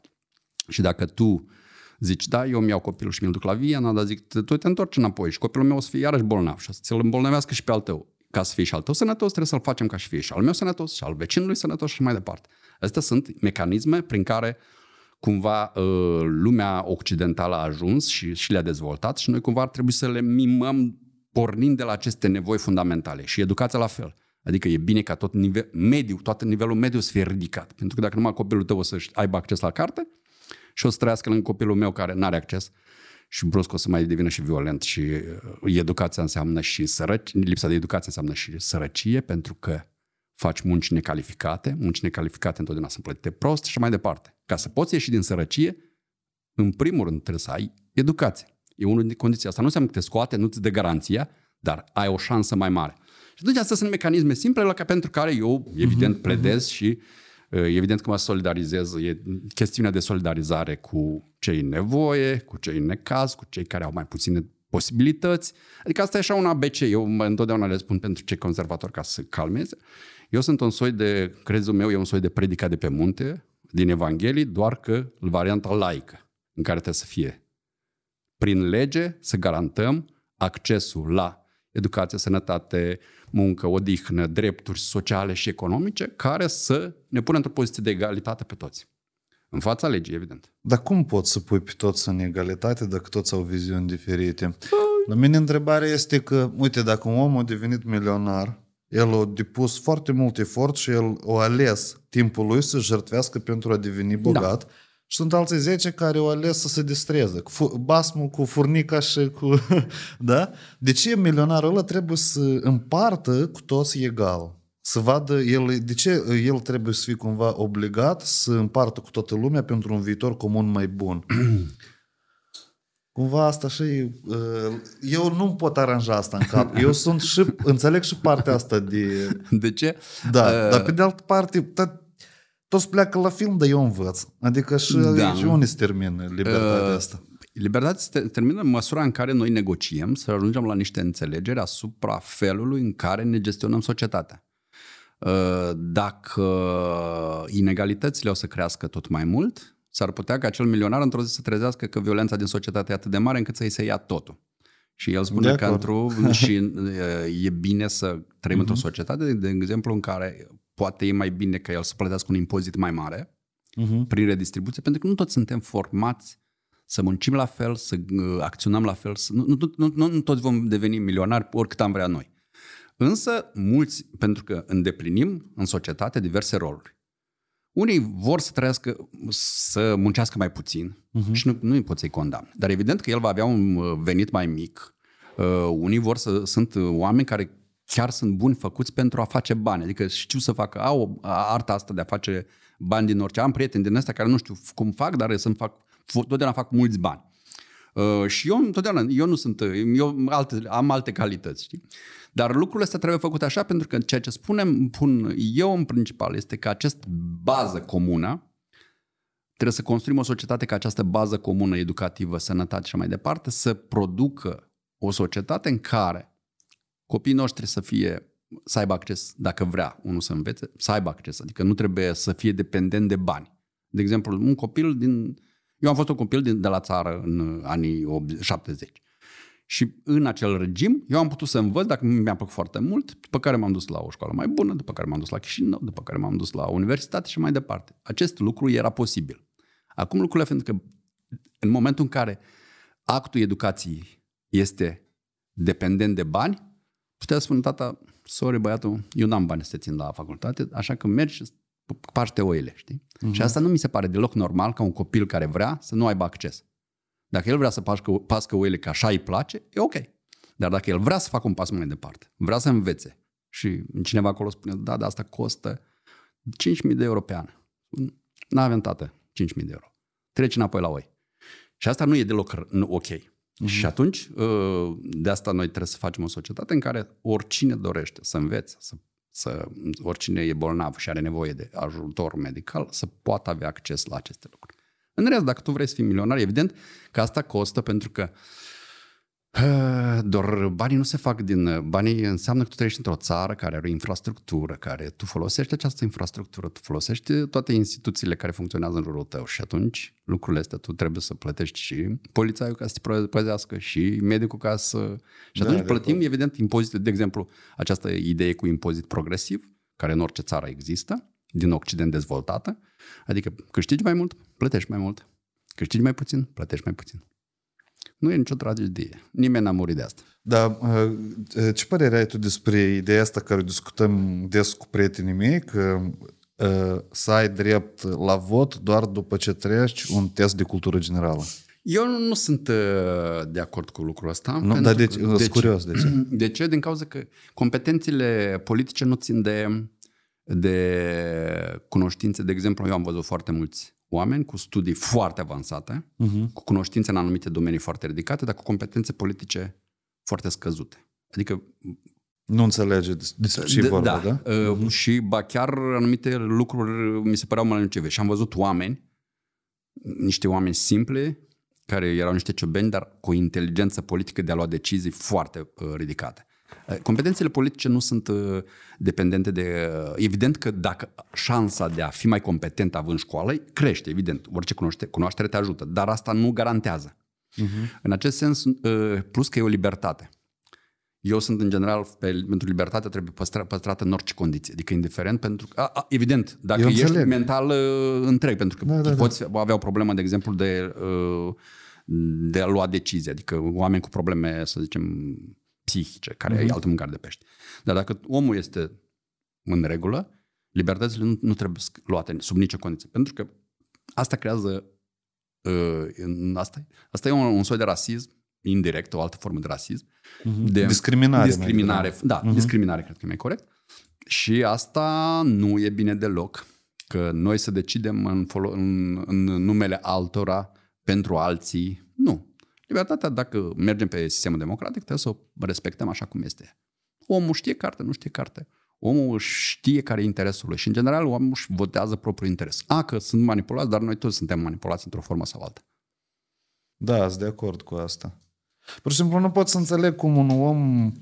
Adică cum? Pot să înțeleg, evident, dar e revoltător. Ce poți să rezolvi cu o jumătate de țară sau cu o treime din țară care e gata să vândă votul pentru 2 kg de hrișcă? Știi? Atunci nu, nu, nu e posibil să construiești atât sistemul ăsta Da. de educație, Bun. de acolo, sănătate. Acolo, în, în, a- în acest context, problema nu este la atât oamenii, asta înseamnă că problema e mai degrabă la felul în care au ajuns această societate, în care am fost împins într-o sărăcie atât de mare, încât uh, m- uh, votul lui, dar poate interesul lui este că măcar acel uh, găleată e tot o formă de, de, de negociere, el, și, dar uh, ăia mai intelectuali care își vot, vând votul indi, indirect pe alte lucruri, pe alte poziții și mai departe. Deci lucrurile e foarte greu de Nu sunt de judecat. acord aici, da. Eu, adică, eu nu vând pe o găleată, eu îmi vând pe un post. Mhm. Știi, și atunci spune, care e mai inteligent? Mă, fiecare și are interesul lui. Omul a hotărât să-și vândă votul lui, e treaba lui. E dreptul lui. Atunci trebuie să luptăm pentru o societate în care să nu se mai întâmple lucrurile astea. Și Dar pe asta să iei 100 de ani. Asta este viața, e, dar între timp mai facem și alte lucruri. Adică, plus că politica e o chestiune mai complexă, adică politica nu e doar votul. Votul e doar o formalitate într-un, e ca, ca creștinismul de, de, de Paște și Crăciun, știi? Există și un creștinism de zi cu zi.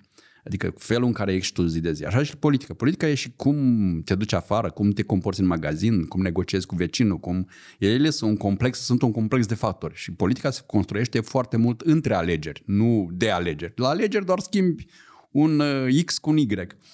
Care de obicei, după noi, mai ales la moldoveni, mi-mi place entuziasmul ăsta, că gata, vine salvarea. Știi? De fiecare patru ani vine salvarea. da, da. Și după un an ai discuții și eu zic, nu, nu merge cu, nu trebuie să gândim în termeni ăsta salvaționiști. Adică sunt niște, un partid, poate mai bun decât celălalt, noi credem, mizăm pe el, sperăm, dar să-ți pui toate speranța dar din ăla, că, domnule, aproape că relansăm planeta Moldova în cosmos, știi?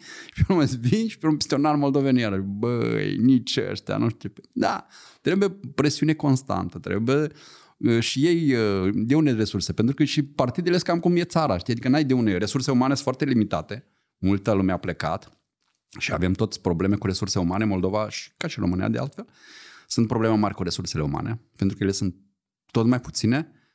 uh, calificări tot mai puține Da. și avem probleme mari, pentru că într-o zi, știi cum, nu o să mai găsim cine să ne pună priza, știi, și o să sară mm, rezistența și nu o să ne aibă cine să ne pună la loc. Și o să stăm prin întuneric, o să umblăm. Dar în- eu totuși sper că în Moldova lucrurile arată tot mai bine. Se mănâncă tot mai bine. Rezumând ceea ce spui, adică simplu fapt că eu patru ani în urmă sau opt ani în urmă am ales un partid de stânga, cum aleg, sau nu, hai să spunem, pro, vector pro-rusesc, vector pro-european. Da, dar noi nu suntem partide de stânga. nu din, există din câte știu eu. diferență până eu mâine trebuie să devin un pic mai bun decât ieri și să schimb oamenii din jurul meu, ca să gândească altfel. Asta e ideea politică, uh, da? Eu, eu chiar cred că de multe ori partidele se schimbă pe parcursul, își schimbă anumite uh, lucruri pe parcursul mandatelor. Uh, e din păcate la noi povestea asta cu geostrategia asta, cu Da. da. pro-ruși, pro-europeni și mai departe, n-ar trebui să funcționeze cât mai degrabă pro, trebuie să fim pro-moldoveni, nu- sau mă rog. Asta e adică ideea. să Noi nu facem avem țara alterna- noastră Nu, să... nu mi s-a oferit a treia alternativă, adică parcă sunt numai două în, în, da. în aerul nostru. Adică n-ar trebui geopolitica asta să fie atât de puternică, care în același timp înțelegem această situație cu poziția asta prinsă puțin uh, incomodă, Da. da. mai ales acum situația de război, lucrurile au, s-au agravat și mai ma- tare. Uh, În același timp, uh, țara e mică. Țara poate fi schimbată mult mai repede pentru că uh, într-o țară mică lucrurile se pot schimba. Uh, noi- Și noi cred că în România suntem, povestim, și în România este, se, adică la capitolul ăsta suntem cam frați, știi? Adică facem aceleași prostii, nemulțumiri și așa mai departe. Uh, iarăși mergem pe acest salvaționist și noi, de multe ori gata, ăștia o să vină și o să facă și o să dragă și după 2 ani zicem, "Bai, am dat-o iar în bară. Iarăși nemulțumiri și iarăși presiuni și așa mai departe. În același timp, schimbări sunt. De exemplu, uh, e indiscutabil că sunt schimbări foarte mari și în Moldova, mai ales Chișinău, că acum vin mai, mai mult la, să zicem, la Chișinău, dar eu merg și în orășele mici și sunt schimbări, există, o schimb, există un vector de schimbare. Uh, Sunt o mulțime de lucruri bune care se întâmplă, evident că sunt și multe lucruri proaste care se întâmplă. Uh, Structural avem multe probleme, țara e cu multe probleme, dar uh, eu cred că sunt șanse de schimbare treptat. Chiar dacă eu de felul meu sunt mai pesimist, uh, dar un pesimist din ăla care spune se poate și mai rău, nu vă trebuie să ne temem și abia când o să fie foarte rău o să schimbe spre bine, știi? Adică e chestia asta, că trebuie să o dai ajungi foarte la fund. Noi când am ajuns probabil, în același timp nu e, e Adică viziv. poate să fii mai rău, da? Un pic. În Poate, următorii evident. vreo 10 ani, cred că, nu? Poate fi mai rău, evident. În, a, în acest moment, evident că ceea ce doare foarte mult este migrația imensă, uh-huh. plecarea masivă a oamenilor afară, uh, depopularea, satele noastre suferă foarte mult. Chișinău dă semne de un anumit tip de... Poate vom deveni o republică, un soi de stat cu vreo trei ora, patru orașe și fără sate. Vor dispărea numai, sau vor apărea sate din astea de odihnă, unde băieții de la Chișinău își vor face căsuțe, își vor duce la Băcioi, la un pin prin jur sau pe malul Nistrului, câte un beci și nu știm cum va arata viitorul. Dar noi sperăm că va arăta așa, un- cu câteva orașe faine, frumoase, bine aranjate. La Chișinău să te simți foarte bine și să avem și satele puțin renovate, rearanjate, unde să ne simțim bine. Ecoturism să facem. E cu turism, unde să curgă așa la robinet un vinuț de bună calitate. Uite așa să fie Hai să nu încurcăm biețe Mămăliga să fie foarte bună, copiii să fie foarte educați, să avem de dat și la vecini, dacă și la ucraineni și la români și tot ce trebuie, să, f- să arate așa, știi cum. Ca o, Omenești. Omenește, da.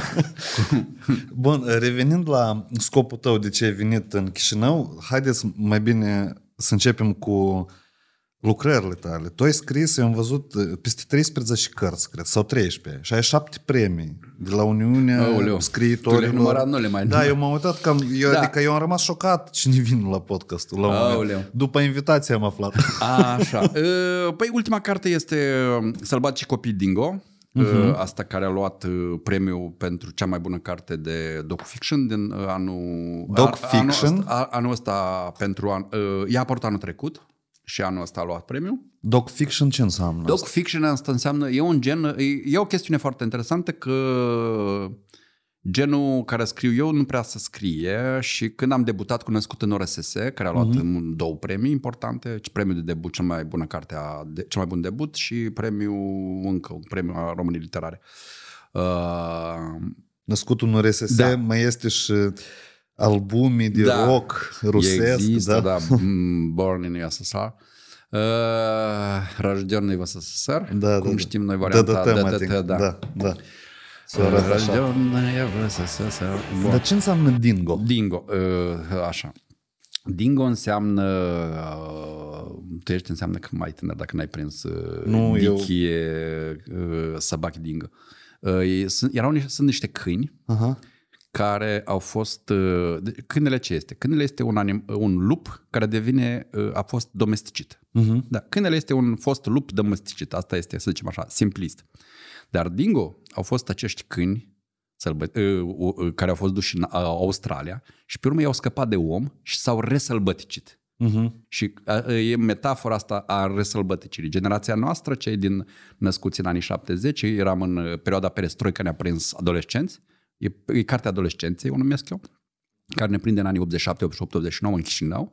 Viața din Chișinău din 87, 88, 89, această generație care eram tân- tineri și noi cumva, eu povestesc această resălbăticire a noastră, Mhm, mhm. și după aia vi- o să vină o carte care se va chema Generația Canibală, care e despre ani, pardon, anii 90. Așa. Am Iar înțeles. docufiction este, uh, ca gen, este o, de fapt o, o carte care are la, uh, un gen care are la bază do- documentaristica. Mă documentez despre Mhm. uh-huh. poveste, pe o po- poveste și o ficționalizez. Un Adică fel eu de îmi bazat permit- pe fapte reale. da, uh-huh. să zicem cam așa. Uh-huh. Și atunci eu, uh, de exemplu, în cartea asta sunt persoane, personaje din Chișinău care sunt co- co- recognoscibile, uh-huh. dar eu în același timp spun că chiar dacă le recunoașteți, ele nu sunt chiar acele persoane, pentru că în carte ele devin eroi, adică se transformă. Uh-huh. Și atunci nu poți spui că ăsta e X, ăsta e Z și așa mai departe, dar poți în același timp să, să, sub, să subînțelegi. Și atunci eu am această bază documentară, de exemplu vorbesc foarte mult despre oraș, cum arăta orașul, cum uh, uh, ne distram, cum ne organizam, uh, cum arătau școlile de la Ciocana, cum arătau școlile din centru. Cum era Tusovca din uh, Ciocana, cum arătau gopnicii de aici și băieții din ghetourile muncitorești și cum arătau băieții din middle class-ul chișinăuian din centru, care erau cu totul altfel, ascultau altă muzică, se îmbrăcau altfel. Interesant. Erau așa. Și băieții din Ciocana erau băieți mai supărați pe viață. Nu este cazul să vi-l prezint. Activează pe coasta sudică a Ciocanii și își bucură sectoristul săptămânal. Uite, aici scrie triburi între bandă și tusovcă. Da. Adică tu, într- eu prin, nu doar prin titlul ăsta înțeleg că cărțile astea de fapt întăresc podul ăla cultural între Basarabia și România. Absolut, da. Nu? Ele Uh, vin da, ca un- Așa este, pentru că, foarte, de exemplu, eu vorbesc despre limbă, cum funcționa limba atunci, Mhm. ce însemna, cum era, uh, de ce știam noi rusă și cum vorbeam în rusă, ce însemna limba română, ce însemna limba moldovenească, uh, ce tip de muzică ascultam, de ce vorbeam în anumite momente în rusă, de ce vorbeam în momente ro- române și așa mai departe. Da, uh, foarte multă lume a apreciat ca un soi de printre cele mai interesante cărți despre felul în care înțelegem uh, Basarabia, adică mai complex, nu doar Ajuți cu... românii să înțeleagă Republica Moldova. Da, Cam într-un scopul, scopul în sine nu a fost uh, să uh-huh. fac această lichidare a analfabetismului românesc, uh, pentru că îți dai seama că informații sunt multiple, sunt multe straturi și mai departe, dar uh, pe mine, în prim, pentru mine în primul rând a fost uh, o problemă, uh, o, um, un pariu să... În primul rând a fost important să-mi povestesc uh, ce s-a întâmplat. Mă interesa foarte mult ideea adolescenței. Pentru că uh-huh. mi se pare, am impresia că acum eu nu prea înțeleg ce se întâmplă cu... Uh, Noi suntem acum la vârsta, vârsta, generația mea, despre care vorbesc în carte, suntem la vârsta în care avem copii adolescenți. Chiar dacă eu m-am mai târziu, am, eu am fost un, un adolescent care am, am dus adolescența până spre 40, dacă se putea. Uh, mi-a plăcut să fiu mai liber și copiii, uh-huh. când, uh, nu că nu ești liber, dar îți trebuie alt tip de responsabilitate. Am fost mai puțin responsabil. Zicem, l-am făcut mai târziu, dar co- prietenii mei toți au adolescenți. Și noi ne dăm seama, zic, băi, noi nu mai putem vorbi cu ăștia că au crescut și au alt tip de sensibilitate, alt tip de uh, a comunica și așa mai departe. Și atunci am zis, ok, hai să facem, fac un, un lucru, să povestesc adolescența noastră, că și noi am trecut prin probleme, prin așa mai departe. Pentru că adolescența este o perioadă a vieții uh, în care, de exemplu, copilul, copilăria este raiul în imaginarul nostru. Pentru că acolo nu ai nicio responsabilitate, faci ce Da. da. vrei, ți se iartă tot și tot ce, greșelile care faci nu ți afectează foarte mult viitor, pentru că ele încă pot fi reparate. Copilăria e raiul. Toată lumea are grijă de tine. Adolesce- bătrânețea, e un, maturitatea, să zicem, e un soi de purgatoriu. permanent ai treabă, permanent ai obligații, permanent ai responsabilități. Dacă ai greșit, greșeala se plătește scump. Adică nu mai Da. e exact opusul copilăriei. Adolescența e singura perioadă în care ești un soi de non-instituțional, anarhie totală. Uh, ești liber, ești corect, îți place adevărul, spui lucrurile pe nume, nu ai ce pierde. Și asta e o perioadă foarte interesantă. Și se mai întâmplă un lucru, corpul ia razna. Atunci uh-huh. se te transformă, nu mai știi ce cu tine, emoțiile o iau razna. Deci e perioada anarhic, anarhă, anarhică deloc instituțională. De asta părinții nu știu ce să facă și nimeni nu știe ce să facă cu aceste animale. știi, de adolescenți când iese, tot, wow, toată lumea e speriată. Bun. Și eu încerc, la noi a fost încă o chestie foarte interesantă că adolescența, acest, noi am luat o razna și coincide și cu țara a luat o razna, perestroica. Deci era ca într-o explozie totală. Toată ziua se protesta, toată ziua se stătea numai pe străzi. Eu am întotdeauna spun că în anii aia cred că veneam acasă o dată pe an, știi? Adică era perioada aia de haos total. Și atunci am zis că e, e, pe de parte e important să fac o reflexie asupra uh, adolescenței mele, a noastre, a generației, și în același timp e și o reflexie asupra orașului și o reflexie asupra uh, felului în care era organizat și așa mai departe. Mi-mi plac lucrurile astea de observare socială. Cum era la Ciocana, cum e acum. De exemplu, eu acum mi se pare Ciocana total alt oraș, alt din generație. Eu, eu acum am scris zilele astea, zic, băi, Ciocana, băieți, cu Ciocana care știam noi din 87, 88, 89, nu mai are nicio legătură cu Ciocana care e acum. De exemplu, pe mine m-am mirat că am ieșit într-o sală cu un prieten aici, cu copii, parcă era carnaval, lumea pe stradă aici, mai ales pe bulevardul ăsta. Da. Cu biciclete, cu cărucioare, mame, nu știu ce zic, mamă, tot părea foarte domestic. Zic, în anii 87, 88, pe aici era, era mm, mm. Mai ales seara, era, era cu totul alt, avea, tot timpul era sentimentul ăsta, bătea vânt, de așa era, pă, violența o simțeai așa, știi, la ciocana, știi cum cântau băieții de la Gândămuți, uh, Gândămuți. da, da. Și uh, se băia avem cu cana. Acum totul e pe terasă, frumos, băie, zic că s-a schimbat foarte mult și s-a îmblânzit foarte mult, ceea ce e bine. Pentru că e bine ca oamenii să se simtă bine în orașul lor, pe străzile lor și fără probleme, fără... Asta e o chestiune bună. Dar e bine să știm, știi, că eu observ că mulți din generația noastră, cumva, copiii noștri, brusc când descoperă eu că le povestesc lucruri, Wow, dar noi nu știam nimic despre asta. Zic, băi, de ce nu vorbiți cu părinții? Și acum zic, uite, ia citiți voi și povestiți-le părinților, vedeți cum trăiau uh, părinții voștri, cum își făceau adolescența. Și așa ne cunoaștem mai bine, știi, aflăm mai mult bine și plus că aflăm și despre orașul nostru, cum arăta uh-huh. cum se întâmplau uh-huh. lucrurile. Da. Efect, pentru că multe din defectele de atunci se cumva au cauze, în multe din problemele de astăzi au cauze și atunci. Atunci e bine să știm această, aceste istorii ale orașului. Orașul e o chestiune strașnă, e silă, cum zice Balabano. un, un, orașul e un animal foarte interesant. Eu sunt foarte fascinat de felul în care se transformă, se Dar schimbă. ce, ce te-a dus acum în Chișinău? E, mie îmi place cum spune că mai avem uh, ultimele 10 minute de filmat. Aoleu. Să rezumăm Termină și pelicula. scopurile Bun. tale. Da. Uh, primul lucru care m-a interesat în acest moment este, vreau, zic, mâine, poi mâine, nu știu ce o să se întâmple cu acest război, cu această tragedie care se întâmplă în spațiul de est. Eu mă consider un estic foarte convins, adică eu iubesc estul. Eu sunt un om care cred că estul are o valoare foarte mare, este un soi de fațeta Occidentului, adică o, al- un inter, o, o, o interfață, o, o alter ego. Uh-huh, uh-huh. Și Occidentul e foarte important, e foarte interesant pentru noi, este cam un model destul de mult, dar cultura Estului, din care venim, a a fost experiențe comuniste, experiențe, tragedii imense, războaie și mai departe, asta e o- este, este o comoară imensă. Noi am trecut prin asta, părinții noștri au trecut prin anumite lucruri care, aceste lucruri sunt o, o, o comoară. Ele trebuie, e, e ca și un lucru care e, e zestrea noastră, știi? Uh-huh. Și eu țin foarte mult la esticitatea mea și am vrut foarte mult ca copilul meu să vină să se împrietenească cu moldoveni, cu ucraineni, cu găgăuzi, cu ruși, cu care locuiesc aici, o mulțime de oameni care eu am copilărit la fel și vreau ca și el să trăiască, să simtă din lucrurile astea și l aduc câte o lună pe aici, vara, îl trimit în tabere, așa ca mai, mai, mai autentice, adevărate, cu copii din diverse categorii sociale. E foarte important să treci prin asta.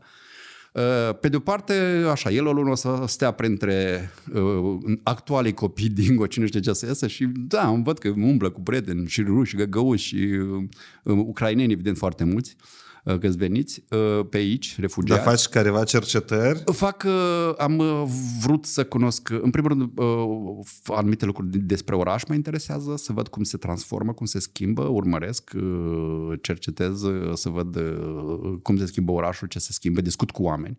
De exemplu, una dintre lucruri care, adică sunt lucruri care le observ și mă interesează, de exemplu, de ce s-a schimbat atât de mult serviciul și mâncarea în Moldova, care e un salt incredibil. Și eu întotdeauna spun, dacă există un... Uh, mâncarea publică este o chestie care se schimbă greu. Uh-huh. Și calitatea să o aduci la nivel înalt e foarte greu. Presupune o muncă destul de mare. Și acest lucru a fost făcut. Moldova a crescut în calitatea mâncării publice și a serviciului enorm de mult ultimii 10 ani. Și vorbesc nu doar de centru Chișinău, uh-huh. că acolo e, tot timpul a fost mai bine. Vorbesc chiar și în orășele precum Cahul, Orhei, Vulcănești. Poți să duci să găsești lucruri foarte interesante. Și asta pe mine mă miră de unde creșterea asta atât de puternică. De exemplu, aici este un service al restaurantelor și a calitatea mâncării mai bună decât în România. În mod normal ar trebui să fie România ceva mai bogată sau impus niște standarde UE și așa mai departe. Nu.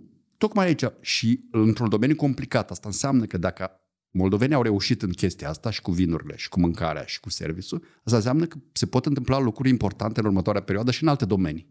Uh-huh. Dar trebuie văzut care sunt cauzele, de unde vin lucrurile astea, ce s-au întâmplat, cine a influențat, cine a impus niște standarde, cine, de ce populația cere lucrurile astea. Și zis chestii în următoarea perioadă o să scriu despre lucrurile astea, că eu fac uh, cercetări, discut cu oamenii. Eu știu să găsesc oameni interesanți. Asta e una dintre meserile mele. De exemplu, dacă îmi interesează, sau m-a interesat să discut cu oameni care transportă mărfuri în Rusia, să văd cum s-au schimbat traseele, ce înseamnă războiul, cum s-au modificat uh, prețurile. Cum este s-a modificat... jurnalism curat, cred că, E nu? și un jurnalist, dar pentru mine e culmea că nu mă interesează. Eu scriu pentru multe pre- uh, reviste din România, Aha. sunt plătit pentru asta, dar pe mine personal mă interesează anumite lucruri. Orașul mă interesează personal. Problema migrației, problema refugiaților, multe probleme sociale mă interesează, problema educației, problema sănătății. Sunt o mulțime de teme care mă, le urmăresc, dar când vin aici am... Uh, partea dificilă e că trebuie să vorbești, să asculți mult și să vorbești mult. Și asta devine la un moment dat foarte obositor. da, da, este. Știi că când, la început ești entuziast după o zi, două zi, după vreo 10 zile, nu mai vreau să vorbesc, nu mai vreau să, nu mai pot. Știi că nu mai încape în tine, știi? Și uneori sunt serii din astea, când te întâlnești cu un, un om, zici că vorbești 15 minute și pe se întinde la 5 ore, 4 ore câteodată, da, știi? Câteodată da, am da. ajuns pe la 2 noapte, 3 noapte acasă și atunci îmi dau seama, bă, știi, dacă și mâine mai fac o dată și poi mâine încă o dată, eu pocnesc, știi? La mine s-a inversat de sistemul ăsta. Noi când dacă filmăm da. podcastul, da. eu apoi mă uit 700 de ore privite, da. 1600 de ore și am Încep a da. calcula câte ore ai economisit și tu pentru a conversa da, da, și da. eu totodată, știi? Eu am avut mai multe subiecte. De, eu am vrut să ajungem să comparăm Clujul cu Chișinău, dar cred vrut. că asta e subiect pentru următorul podcast. o să facem o dată, în, ar, a, facem o dată așa, le povestim câteva orașe. Cum se, văd, cum se vede Chișinău, foarte cum se vede Clujul, da, cum da. se vede Iașu, da. cum se vede București, că sunt patru orașe foarte diferite și sunt foarte interesante de comparat între ele și toate au farmecul lor, nu pot să spui că... Evident, mie îmi place Iași foarte mult. Clujul am stat 10 ani acolo, știu și ce visează noaptea și nu știu ce. Chișinău îmi place foarte, mă simt foarte bine în el. Iar București e orașul meu acum de suflet, n-am ce să-i faci. Locuiești acolo, da? Da, locuiesc Aha. acolo, mă simt bine. În București eu mă simt ca peștele în apă, e oraș mare, te perzi ușor, te găsești ușor, te știe toată lumea, îi știi pe toți.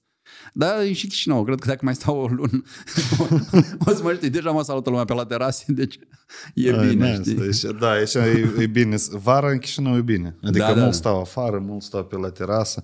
Hai, dar să rezumăm cu, cred că, iată, un mesaj de-al tău către toți, cred că aici mai mult uh, diaspora privește mm-hmm. moldovenească, poate ori vine și români să privească podcastul și oameni din Chișinău pentru vreun mesaj pentru tinerii din Moldova? Ai avea ca autor la 13 cărți, eu cred că asta e... Păi, uh, nu știu, uh, evident uh, copiii trebuie să-și citească dacă îi interesează. De exemplu, eu recomand ultima carte pentru Sălbaci Copii Dingo pentru că pot să-și vadă adolescenți, cum se vede adolescența dintr-o altă adolescență.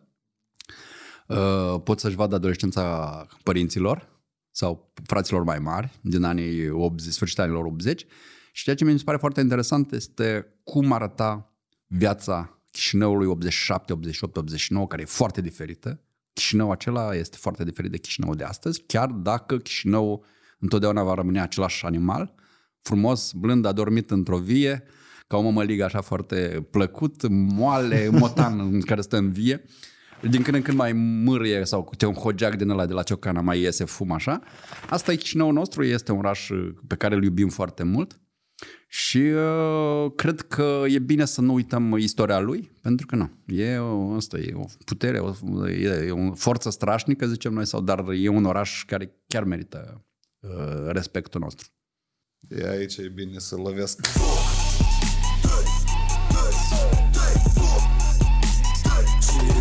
Am